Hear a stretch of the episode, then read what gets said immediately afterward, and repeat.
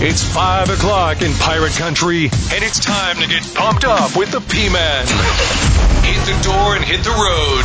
94.3 The Game is going to get you home, and the P-Man's not holding back. Yes! Yes! Pirates win! Pirates win! Bring on the Patrick Johnson Show on 94.3 The Game. Holy mackerel! Oh my goodness! The flagship station of the ECU Pirates. Okay, it is uh, Monday, and uh, it's nice to have you with us here, Patrick Johnson, along with uh, Philip Ref Pilkington. And uh, we've got a great show for you today. Uh, Inside Pirate Athletics with uh, Mike Schwartz returns tonight to the airwaves, 94.3 The Game, select stations across the ECU Sports Network, or the East Carolina Sports Network. And looking forward to being back at Tiebreakers tonight with uh, Stephen Igo, uh, Coach Schwartz and you. That's coming up at 6 o'clock. So uh, we'll lead you to a certain point, then Philip will take you through everything. Uh, we've got Rini Ingoglia. We've got the national championship being played uh, tonight for the college football playoff, Michigan and Washington. Uh, first, Philip the Ref Pilkington is alongside. Pilk, hope it was a good weekend for you. Did you go to the game yesterday in Charlotte or, or no?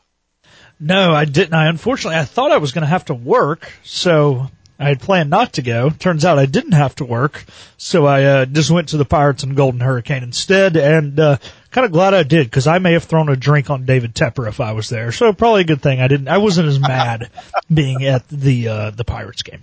You'd have pulled the reverse Tepper and uh, and soaked him with the uh, with the beverage. No, and, and I mean nine nothing was hideous yesterday, uh, just absolutely uh, abysmal. And uh, as a result, the uh, Panthers have uh, gotten rid of their general manager Scott Fitterer, who I don't think has uh, drafted very well. Now he's you know kind of been put in a weird position. I, I still think the Bryce Young thing is going to prove to be a really big undoing. I know we've got people that have been on that talked about how much they like him, but I, I just think he has to have so much going in his favor and so much around him. I, I just don't see when I don't see how that's going to happen. And I, I don't even think they're in the running for a legitimate. I mean, the, it, the Detroit coordinator's probably the coach, right? But I mean, what, wouldn't you have to hire the GM first and have that GM being on the coach hunt, so to speak? I mean, Seems if like you're, that would need to go, but uh, who knows with David Tepper how that would go? yeah, exactly. When you're Tepper, you like to micromanage stuff so much. I mean, who knows? I agree that Scott Fitterer should be gone, but who knows how much of this has even been his doing and how much has been David Tepper's doing? We don't know. You know, most organizations, everyone does their job and they don't do other people's job. I think in this organization, the top man does everybody's job and so it's hard to say. So uh, yeah, I don't Yeah. know. Who knows? I, but yes, to your point, Patrick, they should hire a general manager first, but hey, you know, who knows?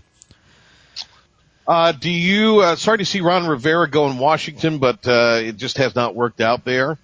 Uh, don't know if Rivera will get another crack at head coaching, but, um, look, Ron Rivera, uh, as a Panthers fan, Pilk, I have to imagine, um, that while there were some up and down seasons, for the most part, you have to look at, uh, Ron Rivera favorably and, and hate to see that, uh, what happened here, what happened here with him in Washington. Yeah, you know, I was really hoping he was going to be the guy to turn that program around. Unfortunately, Dan Snyder created kind of a dumpster fire there. Luckily, he's gone. But yeah, I hate it for Ron. Ron was such a good guy. I never had the chance to meet him, but I knew people who actually had a friend and her grandparents lived next door and said he was a really nice guy. Him and his wife were great people. Uh, he was a heck of a coach, did a lot for this organization. Two-time coach of the year, took us to a Super Bowl. So, uh, a lot of respect for Coach Rivera and I wish him the best in whatever he decides to do and wherever his journey takes him next. Yep, we'll see. Uh, the, uh, the day where, uh, NFL teams, uh, make a lot of personnel decisions. Uh, And I, I don't think we're done. I think there's some playoff teams that might very well, uh, make a coaching change depending on how things turn out, uh, in the weekend ahead. All right. Uh, before we get to ECU's great win over, uh, Tulsa yesterday in basketball, and I don't know if I said this or not, but Rini Ingoglia is going to be with us next segment. We're going to talk to him about the college football playoff tonight and get that, uh, perspective from uh, ESPN college football analyst Rini Ingoglia. Uh, before we get to the Pirate basketball victory yesterday, and I thought ECU was certainly a tale of two halves, uh, it was announced today that the uh, by the High School Athletic Association that the basketball state championships and regional finals will all be contested at one venue, uh, one site, and it'll be the same site. It'll be a week long deal. Uh, it's going to be in Winston Salem at the Joel Coliseum complex. Uh, so they will play not only the uh, the uh, regional finals, which will be contested in the four classifications. Uh, let me get this right: Monday, Tuesday, Wednesday, and Thursday. Then they'll play the state championships Friday and Saturday. So you'll have four games each day will be played out uh, at these venues for the boys and the girls, and uh, then you, for the regionals, and then you will have uh, your two finals uh, or your finals be played out uh, Friday. So if you played in one of the regionals Monday or Tuesday, your championship will be Friday. Wednesday, Thursday, your championship will be Saturday. Uh, you know, I at, at first blush, I kind of like the move. I for a long time, pardon me, for a long time, the thinking has been that you need to play uh, in a Final Four kind of setting with the uh, regional final and then the uh, state final and this does this the best it uh, can. So I have no problem with this. I think uh, Winston Salem, if we're being fair, might be as close to centrally located as, as you can get. Uh, you know, Raleigh, Chapel Hill were probably not terribly centrally located for teams coming from the west. Uh, but, uh, that triad area is. And, uh, so this will be the first time that Joel Coliseum will be hosting this event. That's a good venue a little bit of an older venue, but obviously an ACC venue currently with Wake Forest uh, playing all their games there. So uh, they'll also use that annex. They'll uh, avail themselves of that. So I think the whole uh, co- the, the whole concept is a good concept. Uh, so more on that as we get up the road and get a little closer to that. Uh, right now, though, uh, let's talk ECU's uh, 62-57 win over Tulsa on the hardwood in our Pirate Report. And now, Patrick Johnson with today's Pirate Report on the flagship station of the ECU Pirates, 94.3 The Game. East Carolina moved one and one in the American at eight and seven overall. They sent Tulsa to nine and five and 0 and 2 in the AAC. East Carolina rallied from being down three at the half. They limited Tulsa to just 25 second half points. And uh, the Pirates with the uh, victory it was Brandon Johnson stroking a three out of the uh, corner with 55 seconds remaining uh, to uh, give the Pirates a three-point edge, and then uh, Pirates went on to get the uh, victory. 17 for Brandon Johnson, 14 apiece for Ezra Ausar and R.J. Felton. Pirates snap a two-game skid with the uh, victory. And uh, really a tale of two halves, uh, as I mentioned. Uh, the Pirates in the first half had a hard time shooting the basketball, uh, just 32% from the floor, two of nine for three. Uh, Golden Hurricane shot 56.5% in the first half, 36% for three in the second half. Tulsa limited to below 30% shooting from the floor and, uh, four of 16 for three. Pirates, two of seven for three. Not a great day shooting the three ball, but they shot it at 50% from the floor in the second half. Also got to the foul line and uh, converted. Uh, they battled uh, virtually even on the boards with Tulsa. Uh, the Golden Hurricane with 19 turnovers. Pirates committed just nine on the uh, day, and uh, as we mentioned, Brandon Johnson a rebound shy of another double double. Cam Hayes gave the Pirates a nice outing with uh, eight points as he and Pettiford combined for 14 in the second half after both going scoreless. Pirates only got three points off the bench, and that came from Ben Biala, who played seven minutes. There was nobody who played more than eight minutes off the bench. Uh, as the uh, Pirates were out Quinton Diboundje, but uh, they gutted out the win yesterday. Felton logging 38 minutes, 34 minutes apiece for Ausar and uh, Johnson. Uh, certainly PJ Haggerty struggled in the second half, but he was certainly as good as advertised. Cobe uh, Williams hit five threes in the loss for uh, Tulsa. And uh, the Golden Hurricane lose in Greenville for the uh, second consecutive uh, year. That's a, a good win for East Carolina. Let's hear what uh, Coach Schwartz had to say in the aftermath of the uh, game. Also, we'll hear from a couple of the players, but uh, Coach Mike Schwartz on the big plays down the stretch. Big time players make big time plays and big time moments, big time shots, and we have it in us on this team. And for Brandon to make that shot, game isn't going to always be perfect. I mean, we got the ball to Ezra where we wanted to get it to him. Bobby cuts, he has him, he doesn't make the pass and turns it over.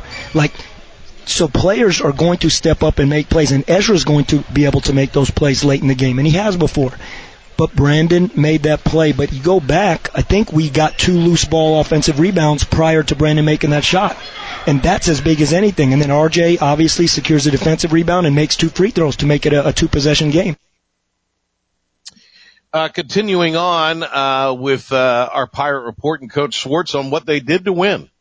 We took care of the ball, and Mike and I talked about this before the game that that was going to be a key point. And then the last thing that I'm really proud of our guys, even though he is such a dynamic player and he obviously goes and gets 16 points, but you know I think he had six or seven in the first half from the floor, and in the second half I think he was two for seven if I'm if I'm not mistaken. He was eight PJ. of nine, missed his last five. And but the biggest thing is under the free throw column for him to have zero free throw attempts. Yeah. And I thought our guys really, really locked in on that, and that was a huge piece of our game plan to keep him off the free throw line. Uh, I did not know that. I remember when uh, Haggerty missed his second shot of the game. I uh, didn't realize that it was uh, that tough for him down the stretch, but a great defensive job. Pirates really clogged things up in the second half, made it uh, really, really difficult for Tulsa. Uh, Mike Schwartz on uh, getting a conference win, cut three. Know, uh, needless to say, very, very excited that we were able to, uh, you know, come out with the win tonight, and, and particularly another close game that comes down to the end. And you know, as much as it, as positive as it is to make plays down the stretch, uh, free throws, Brandon's big shots, some defensive stops, some offensive rebounds, plays like that, that plays that hadn't gone our way in the previous game. Um, I think as much as anything is it's a conference game. It's a conference game. It's a conference win, fortunately, uh, versus a very good Tulsa team. Uh, Coach Konkol and their program, I just, you know, and you know, I've said this before, I just have a lot of respect for him. I know him a long time. I think he's a heck of a coach. They got a great program, their players, and we're fortunate that we're able to win today. Uh, more from Coach Schwartz on the uh, importance of every possession in a game like this. Every possession is a possession game. This is the finest of finest lines in terms of winning basketball games and winning conference games. And uh, this game was no different. And a huge possession was we give up that offensive rebound for them to tie the game when they lay it in. Uh, but we got it back with three or you know two or three team offensive rebounds when we kept you know, fighting, fighting, and the ball went out of bounds, and finally Brandon makes that shot in the corner. But uh, it, it's a possession game, and that's why there there is no margin for error for anybody. And we know we're still at the point where we really don't have a margin for error, uh, it, just in terms of whether it be depth or experience winning. Uh, but but today we'll go on the side of the good experience that we can draw back to uh, to as we are going to be in a lot of close games. And uh, Coach Schwartz thinks this was the most complete game that Cam Hayes played. I thought Cam finally started to look a little more comfortable playing. Uh, look, you know, I, the numbers ain't necessarily going to show it field goal percentage wise, but he made some big shots. He got to the rim several times. I would tell you that the shots that Cam missed tonight at the rim, five to eight feet, we see him make those every day in practice and I have the utmost confidence in him and all our guys, but talking about him specifically, that he will make those shots. When he gets in the paint and he gets downhill and he's got a mid-range game and he's got a floater, and he is really good at that. It just hasn't gone through the hoop in his four or five games that he's played so far, but those are high percentage shots for him and he'll continue to work on them. And, but I thought he definitely, without a doubt, and I think everybody would agree, this was the most comfortable he looked out there, but he impacted the game on defense and with some big timely shots. And here's a huge one. I think he only had one turnover. One turnover. And that's big because Cam is a really good ball handler and a good passer. And he had some turnovers in the FAU game that he wishes he could get back. So this is a big step up because this team turns teams over as well as anybody in the country. Almost one of every four possessions, they turn teams over. For, so for us to have nine, that's a big piece of why we were fortunate enough to win. And now let's hear from a couple of the players, Brandon Johnson, on what this team, uh, what this win means for the team. It gives us a lot of uh, confidence, and it gives us, uh, it just gives us confidence to know that we're not out of this. It's a long season. We still have like I'll say like 17 more games, and we can make some shake. All right, and uh, BJ on the uh, shot he hit to put the Pirates ahead thought he was going to jump. I know they were jumpy the whole game, so I tried to get him with a uh, jump fake or a shot fake, And then I knew it was five seconds, so I had to let it go. So I just shot it with all the confidence I had. All right, uh, Ezra Ausar, who had 14, on getting uh, off to a fast start in the second half for the Pirates. Um, we're just tired of like coming out slow. Um, we're just trying to, you know, uh, develop good habits, and coming out fast, coming out aggressive, strong is is a big key. So it was very, you know, key to us. It helped, and we got the win. Ezra Ausar on his ability to draw fouls. Just having the mindset of being aggressive, um, confidence. I know what my confidence is, and I'm just going to keep attacking. And here's Ezra talking about the Pirates uh, forcing 19 Tulsa turnovers. I mean, that's what we've been practicing all week, and it showed in the game. Um, we just, you know, listening to our, you know, our coaches when it comes to scout. It works, so we're just gonna keep listening to them. Obviously, they're giving us the best guidance. All right, uh, that is Ezra Ausar. Pirates with the uh, five-point victory over Tulsa as uh, they win their first home game of 2024. East Carolina will be back at home Saturday against SMU, who barely lost to Memphis last time uh, out yesterday, last night. Uh, we also have uh, Pirate basketball coming your way Wednesday from Philadelphia as ECU will travel to Temple. More on that tomorrow and Wednesday. All right, uh, timeout. When we come back, Rini Ingoglia from ESPN, college football analyst, will talk about the Natty tonight and uh, other things college football with Rini next. Download the new IBX Media app now and get the show for your ears and eyes. Doesn't it look great on me? This is the Patrick Johnson Show on 94.3 The Game. Okay, uh, welcome back. Side Pirate Athletic coming your way tonight for tiebreakers, so I'll be headed over there in just a bit. We've got the national championship game tonight. There's a good chance I will get to see some of this because they're actually starting it at a decent hour. Uh, they should have started it at two this afternoon, but they're starting it at a decent hour. Let's go now to our uh, guest line where Rini Ingoglia, ESPN college football analyst, joins us from the uh, Ingoglia abode in uh, beautiful sunny Florida. What's the temperature down there today? Is it a little cold down there? So it, it, for me, it is. So I apologize in advance. I'm fighting a little uh, sinus infection, so it, it never fails. My body knows as soon as the season's over, go ahead and Right. get sick, and so it, it always happens. So it's in the 60s today, overcast, which is chilly Okay. for us Floridians. Oh, it's freezing. It's freezing. That when I moved back up here, it was like 65 when I came back, and I was freezing. It was. It, I was cold. Oh no, Rini's so sick he's knocking everything down. I was cold until like I was cold until even when it was like 70 degrees for about a year. Um. well, anyway, great to talk to you. You were a busy guy during bowl season.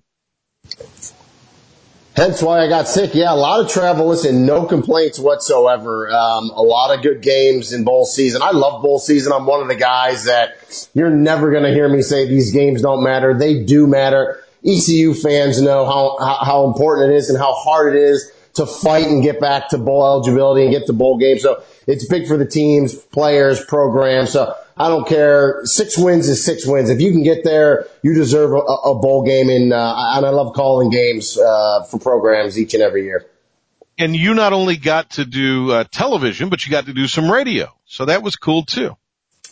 Which, you know, I started in radio. I love it. Um, you know, obviously people ask what's the difference. You got to be more descriptive. Uh, obviously, you know, when I do radio, I think to myself, okay, uh, when I'm driving in the car listening to a radio call, what what makes it good? Well, you're painting a picture in your head. So I just try to be descriptive and I love radio. It's a little more relaxed and laid back than TV. You can, uh, you can eat pregame and you can eat at halftime. You don't have to worry about spilling on your shirt, which I frequently do. So yeah, radio's great.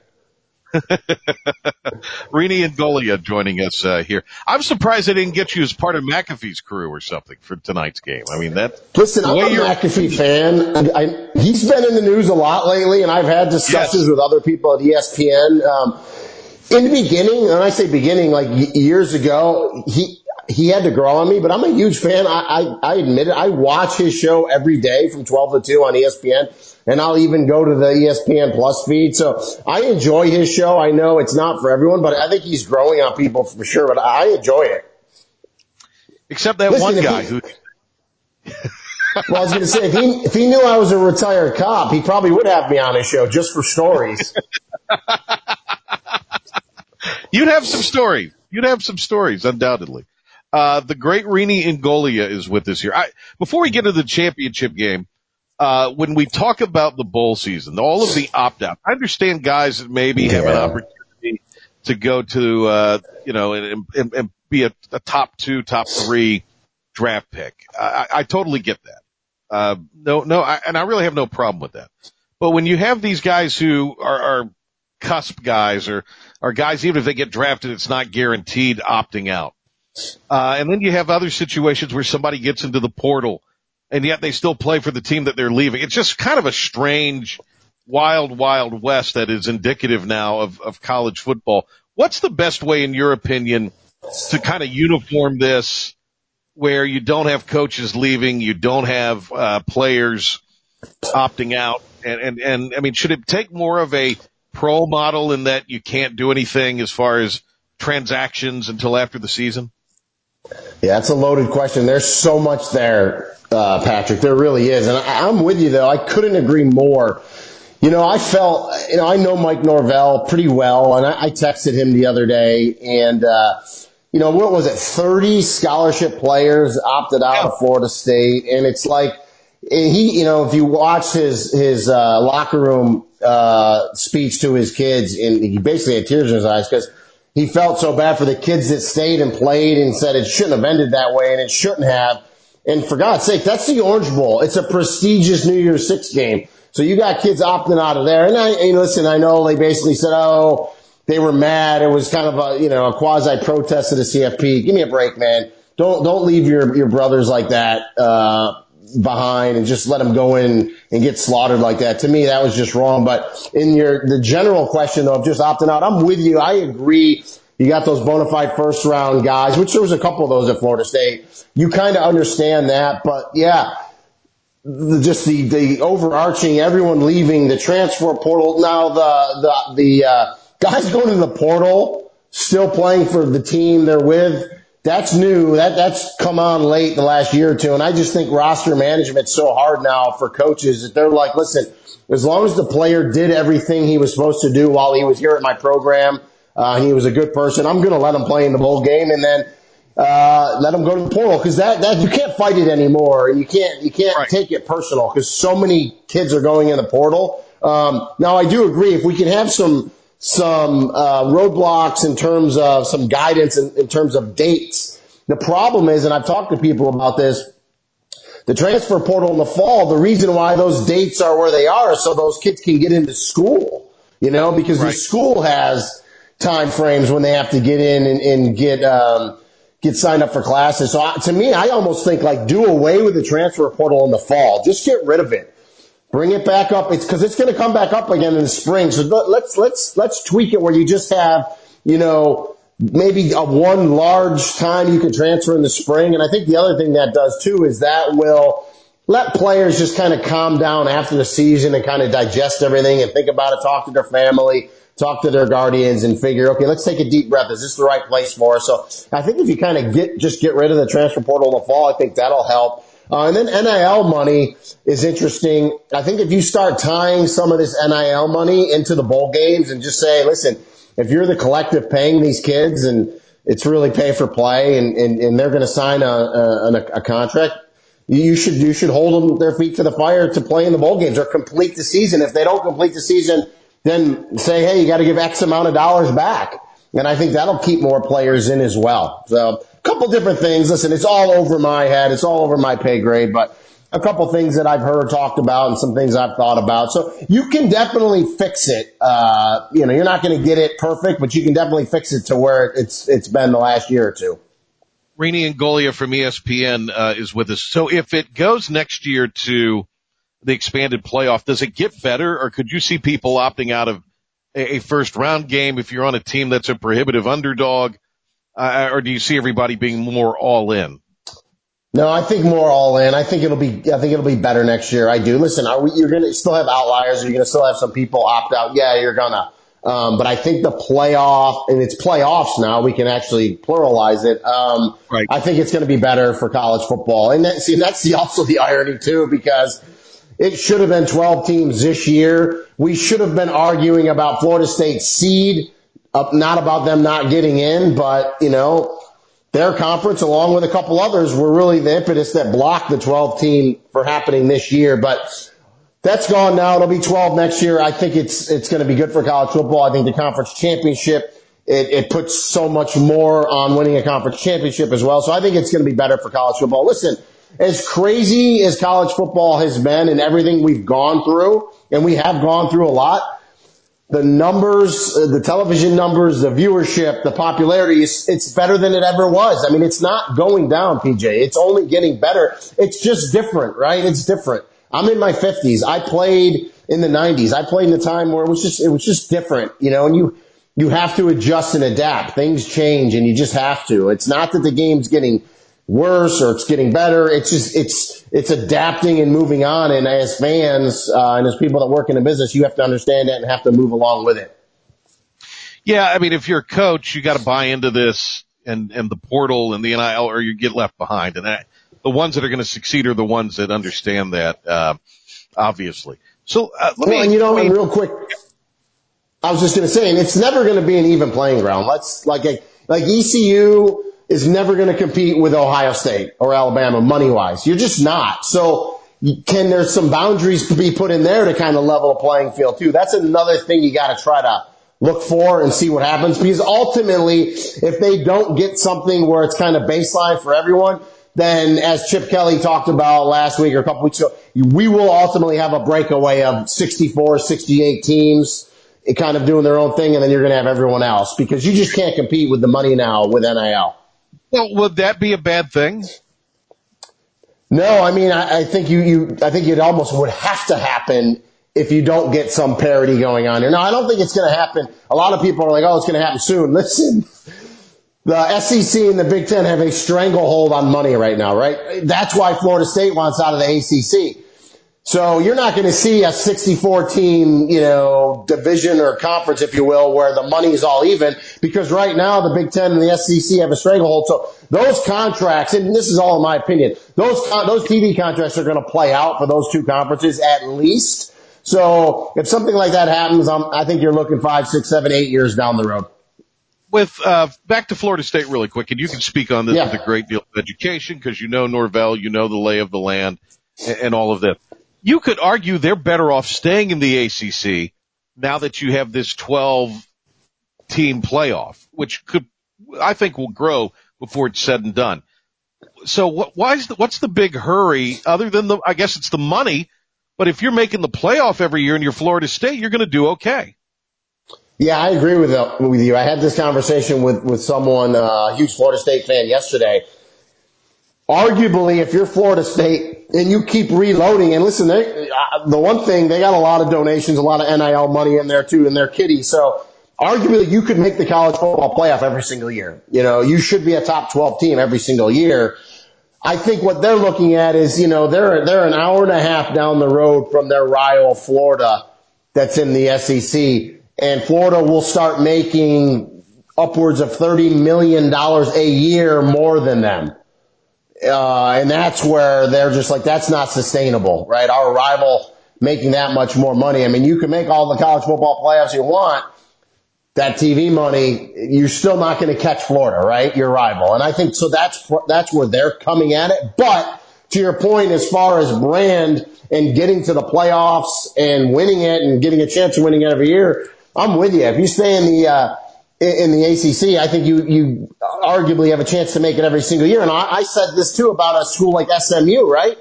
In the American, the American, you know, the group of five is going to get a team in every year, right? And, and arguably, if you're the, uh, the American Athletic Conference champion, there's a good chance you're going to get in. So, but again, they're looking at that TV revenue and how other schools are just getting farther and farther away from them. So that's really what's driving it. Rini Ingoglia, college football analyst for ESPN, is with us uh, tonight. It's Michigan and it's Washington. I, you know, all the pundits, about two thirds of them are going with Michigan, although Washington, you can make a case. We could be wrong, Rini, in this, but I don't think it's going to be any kind of runaway like it was last year between Georgia and TCU. I, I think this is going to actually be a pretty entertaining game. Yeah, I don't either. I think it's going to be a good game. Um, the two teams, uh, the best two teams as they went through the end of the season here and went through the, the playoff, got there. Um, I think Michigan really, uh, handled and beat up Alabama up front, which surprised me a little bit. And that was, they were the better team, although it was an overtime game. Um, and then Washington, I said this, uh, oh, we lost Rini there. His, his, uh, his phone or his computer flipped. Here we go. A look at Rini Ingoglia's office, which is quite handsome. All right, there we go.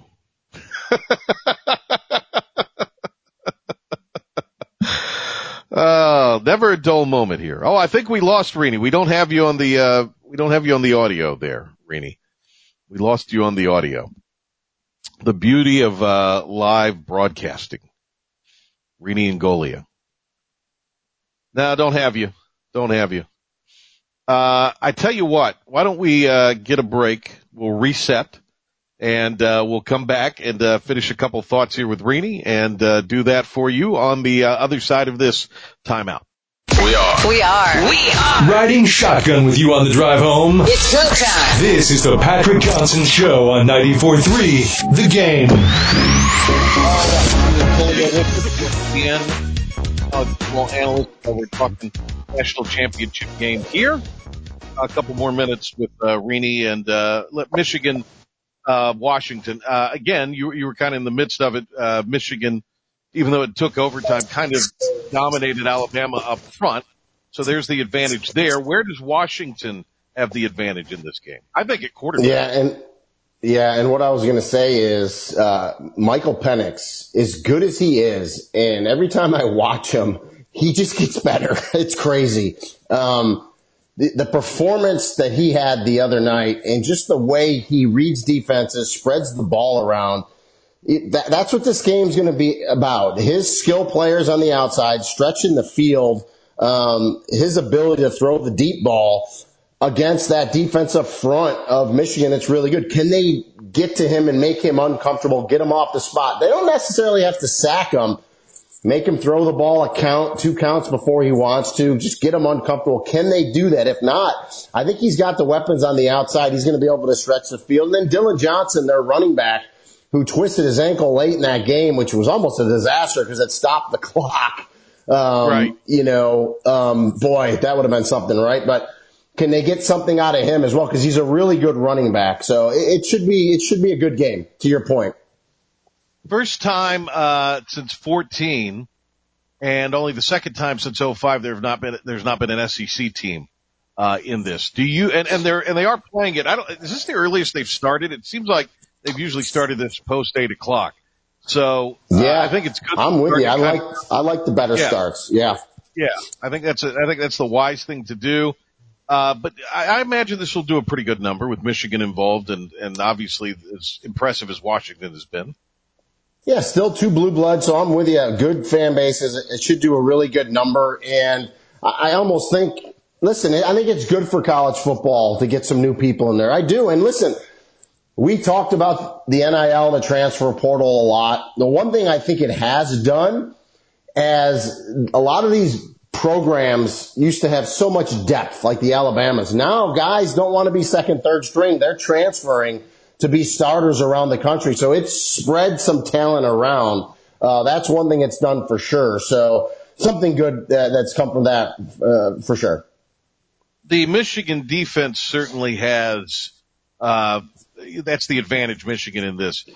Can Washington, you know, I mean, they're going to have to score points. Can they score enough points against the Michigan defense, which Michigan offensively could probably score maybe a little more than they normally will because Washington's a little suspect defensively. Yeah, I mean, I think the the the narrative out there is if it's if it's in the 30s or higher, uh, they people believe Washington's going to win it. If if Michigan keep it in the 20s, high 20s, something like that, then give Michigan the advantage. You know, I'm just I'm looking down because I have Michigan's defensive stats in front of me, and if they're tops in the nation, it's color coded in green and every single one of them is tops in the nation. I mean, it's it's our it's the best defense in the country. So, you know, Washington is going to face the best defense in the country tonight. Also, though, Michigan has not faced an offense that's going to be able to throw the ball uh, vertical like they do and face a quarterback like Michael Penix. So I think it's the it's the perfect chess match, right? That defense of Michigan versus offense of Washington. And again, the key to me is does Michigan make Michael Penix uncomfortable? They don't necessarily have to sack him for it. Like they were they were getting to Alabama. They were they were sacking Milroe. You don't necessarily you don't have to do that to make a quarterback uncomfortable. You just got to get to him, make him throw the ball before he wants to, get him a little movement off his spot, and that could that that's wonders for your defense. So that's what I'll be looking for tonight. Is this Harbaugh's last game on the Michigan sideline?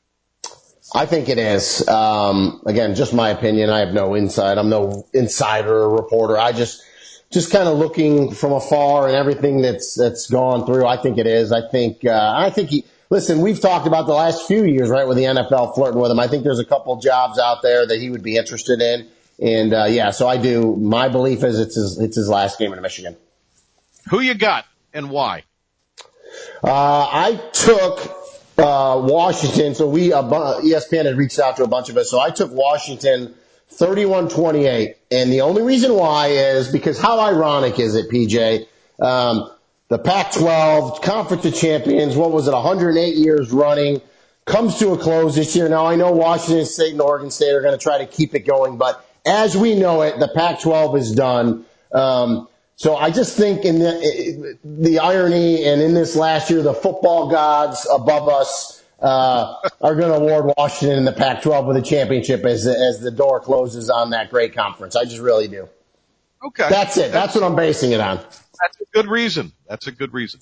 All right, hey Rini, great to talk to you. Happy New Year, and uh, thanks hey, for your time as always. We'll see you soon. Happy New Year to you guys. I'm going to get a tripod next year. Maybe Santa will give me one so my camera doesn't keep falling over. So I apologize Look, for that. But yeah, Happy New Year, brother all this worldwide leader dough, you think you'd get a tripod. You think you would. That's I'm just... so low, so low on the ladder, PJ, but maybe next year I get a little bonus and get a tripod. Yeah, who knows? Who knows? All right, Rini, we'll talk to you soon. Thank See you. guys. All right, the great Rini Ingoglia with us. Awesome to have him on. All right, I got to head over to tiebreakers, uh, and I'll uh, be breaking some land time records perhaps. Uh, but right now, uh, we'll break, come back. Philip will get you through the rest of this, including some NFL news and uh, some final thoughts heading into the national championship uh, tonight. I like Washington too, by the way, although now that we're here on game day, I'm kind of leaning towards Michigan. All right, we'll take a timeout, come back, and have more of the Patrick Johnson Show as Pilk will wrap it up for you. And now, the stunning conclusion of the show. It's the P-Man here on 94.3 The Game. Welcome back in here to the Patrick Johnson Show. I'm Philip Pilkington. I'll be getting you home. Is Patrick is heading on over to tiebreakers for Inside Pirate Athletics tonight as he and Stephen Igo Voice of Colors will be joined by the head coach of the men's basketball team, Mike Schwartz. We actually had to skip our update segment. Things got a little wonky when we lost Rainey. That was when we were supposed to do it. So just kind of the highlighting points here. Uh, women's and men's were both victorious over the weekend. The women knocked off Memphis 64 to 63. Um, obviously they had to have a great fourth quarter comeback in order to do so. Still no Zania Johnson um, or she's out for the season, as already noted. Still no Micah Dennis. We have not heard an injury update on her. Scooter did say when he was on Hoist Colors earlier that she's walking around in a leg brace. It was clearly a lower body injury, but nothing um, official as to whether or not we'll see Micah Dennis return this season. Men's team defeated Tulsa 62-57, proved to uh, one on one in conference play. Uh, new top 25 came out today. Purdue hangs on to the number one spot. Two teams in the American ranked. Memphis was already ranked. They stay ranked. They bump up to 13. FAU tumbles to 24 after losing to Charlotte over the weekend. Carolina jumps up to seven. Duke is tied for 11th with uh, Shaka Smart's team there, the Marquette Golden Eagles. A uh, couple former Pirates that hit the portal found landing destinations um, this week. Antoine Jackson's going to UCF. Tegan Wilk will go to Houston. Obviously, the Panthers lost. Already talked about Scott Fitterer being gone. Uh, other guys who've been fired so far today: Ron Rivera of the Commander Redskin football team, and uh, Arthur Smith of Atlanta. Obviously, he was a little ticked off yesterday with the way that game ended. FedEx Cup official season began for golf over the weekend. Uh, Chris Kirk, 29 under par, sixth career tournament win. They're tournament champions. It's a course that they always score really low on. 15 and 18 are both fives. They're both equal par fives. There's a few holes on that course. Uh, there's one early in the back nine that you can pretty much reach with a three wood and it's a par four. So, uh, tournament you always see good scoring on. And then, uh, national championship tonight. Wolverines five and a half point favorites over the Huskies. Wolverines haven't won at all since 97. Huskies since 91. So yeah, we got about seven minutes here left in the show. So we're going to wrap it up. We've already talked a lot of college football today. Let's talk some pro. NFL playoffs are set. Um, a interesting week 17 to say the least. Thought the Eagles would perform a little better than they did. Uh, they did not look good against the Giants. Sorry to our guy Mark Miller if he's listening. I know he doesn't want to be reminded about it. But um, it's only led to two coaching fires so far. Obviously, there were a handful of teams that had already dismissed coaches earlier in the season, but it'll be interesting to see what happens in New England. There were some reports early in the month that sounded like it was kind of all but settled that Belichick wouldn't return, but it's not really been official. So we'll see what happens there with uh, Coach Belichick in New England. I would say, despite him being 72, he doesn't retire solely because he's only a handful of games behind Don Shula. So I would think he would go after that, but you never know. We'll see what happens. Obviously, Don Shula, the coach of the great 72 Dolphins, two-time Super Bowl champion with them. Uh, he took the Colts to a Super Bowl when they lost to Namath, Super Bowl three. Obviously had a few losses with the Dolphins. That one with Marino. They lost to the Cowboys and Super, yeah, the Cowboys in Super Bowl six. So he had a, you know, wonderful career. Uh, he obviously he lost the year before they drafted Marino as well. So to uh, Washington, I believe. So it'll be interesting to see what happens with Belichick. Um, you know, Patrick brought it up. Could there be some guys get fired after the playoffs? It's something that doesn't happen often, but it wouldn't surprise me. I mean, heck, Marty Schottenheimer's fired from the Chargers after going 14 and 2 back in the, what, the mid 2000s. There were those days with, uh, LaDainian Tomlinson, Antonio Gates, Philip Rivers. So it'll be interesting to see if, if anybody else gets let go. Um, who knows? Yeah, not not really sure how it's going to play out, but the Panthers obviously are going to need a head coach. Um, Jim Harbaugh has shown interest from reports that we've seen. It looks like the Panthers are not interested in Jim. I think that's because Jim will not be a yes man to Tepper. He would put him in his place as Belichick would, which is what the fan base needs, because our fan base would like to win one day, and somebody's going to need to put the owner in his place. However, they're going to hire a yes man. It's going to be the same situation as when Jason Garrett was in Dallas for all those years. The reason why he hung around so long is because he was a yes man to Jerry Jones. Yeah, obviously Jerry Jones doesn't like guys if they're not yes men. I mean, heck, Jimmy Johnson won back-to-back Super Bowls and then got canned. He had not lost since Thanksgiving Day when Leon Lett dove on the blocked field goal in the snow. And they fired him. I thought Bill Parcells had done a fine job early 2000s with the Bledsoe Quincy Carter deal. I think had Parcells had Romo, they would have a lot of success. But, you know, again, Bill Parcells, not a yes man. And, um, so what ended up happening was they brought in Jason Garrett, who was a yes man, and he lasted a while. Unfortunately, that is probably the future of the Carolina Panthers. And it's going to be interesting to see who they get. You know, the guy who's DC, I believe in Detroit's name's been thrown around, but you know, who knows? Either way, if anybody needs to be fired after the season, it's David Tepper. Unfortunately, fans cannot fire the owner. Oh, how I envy Packers fans that they get to be the owners of their team. I know they don't do the hiring and firing, but they never have to worry about a bum owning their team. So that's enough rant about that for now. Sticking in the NFL though, um, Saturday night, what idiot signed this deal?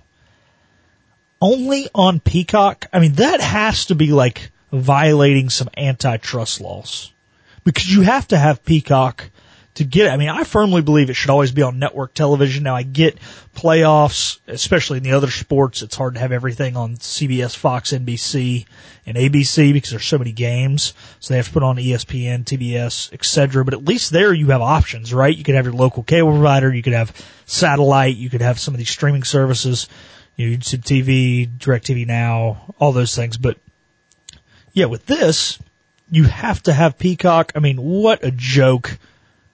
Whoever signed this should be fired. They won't be because it's making them a load of money. And that's what it's about. It's all about money. It's not about making the fans happy. It's not about what's best for the players. But just remind you people that are making all this money, no fans, no product. Keep your fans happy. Keep playoff games on real TV, not stupid Peacock. Just like the ECU game having to be on dumb Peacock against Michigan, who is the number two team in the country, who's playing for a national championship in a matter of hours. But it was only on Peacock. Ugh. Sorry, I've made this really, this final segment here, we got about a minute and a half left, very negative. So I do apologize for all the negativity, but hey, you know what? I guess the positive is we don't have to watch the Panthers for the next six months. For you Redskin fans that are still left over from the, you know, the days prior to 1995 that live in the area, you don't have to watch your team for the next six months. And, uh, Pirate basketball got a win over the weekend. Pirate baseball's just around the corner. Pirate women's team got a win over the weekend. So a lot of good things going on right now when it comes to Pirate athletics and beyond. But, um, that's about it because our, our pro teams around here rough. Of course, there's all you Cowboy fans too, I guess, that probably don't know the capital of the state of Texas. By the way, it's not Dallas or Houston to let y'all know. So all those people are happy. Don't know how your Cowboy fans, like I said, you probably don't know where Texas is on a map, but hey, you know what? Congratulations to you and the other 13 fan bases that will be playing this year in the NFL playoffs. I guess if you're a Canes fan around here, the Canes have been turned around. They look pretty good. Tough overtime loss on a Saturday, yeah, Saturday, but at least Raanta looked good. Uh, you guys need a backup goalie. You know, obviously Jack Off can't start every game. But uh, stay with us. We're going to take a quick time out. On the other side, we will have Inside Pirate Athletics, Coach Schwartz, uh, Patrick Johnson, Stephen Igo right here on 94.3 The Game. This has been the Patrick Johnson Show.